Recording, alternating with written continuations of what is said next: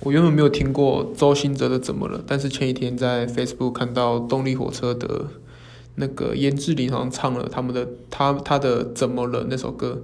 然后就觉得超级好听，然后就回去听了原唱，但我觉觉得原唱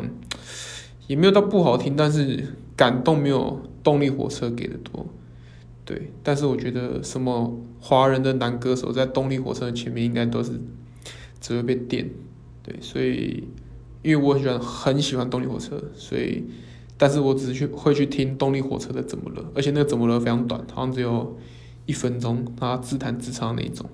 对我觉得非常好听。